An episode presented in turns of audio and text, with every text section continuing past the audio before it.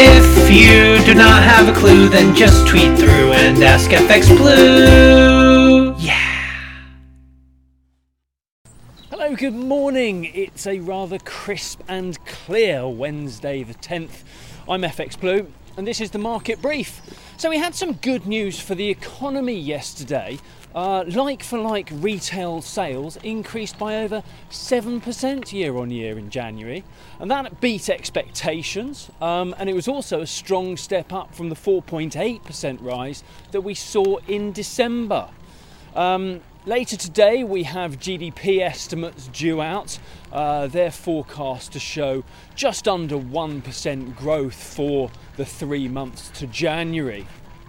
Um, and all this positivity helps bolster the market view that the UK may be the first to lift lockdown um, and lead the recovery charge. As such, as you'd expect, sterling was driven higher. Uh, we broke 138 against the dollar, uh, touching a new high not seen since April 2018. Uh, we opened this morning at 138.15. Over in the US, Larry Summers has been on. You may remember him. He was the Treasury Secretary back when Clinton was uh, interning Monica Lewinsky. Um, anyway, he voiced his uh, concerns um, and voiced a growing concern indeed that the $1.9 trillion support package may lead to an unprecedented surge in inflation. Uh, that's all well and good, but he did also agree that there's little alternative. Uh, it seems widely agreed stateside that it's a risk worth taking in order to stimulate the recovery in the shortest time possible.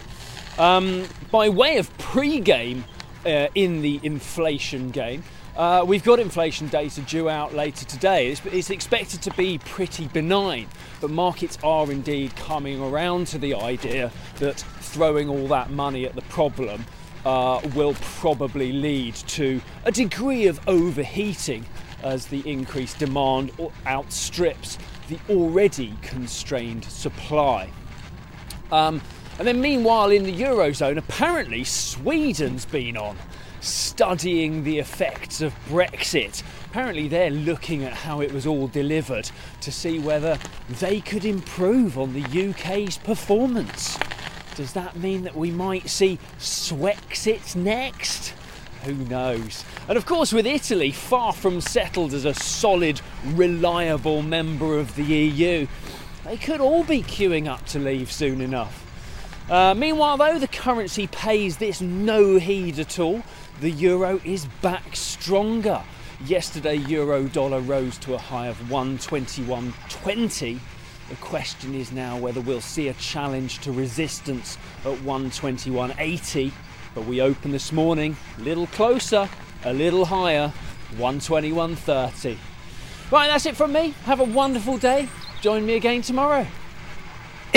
If you do not have a clue, then just tweet through and ask FX Blue. Yeah.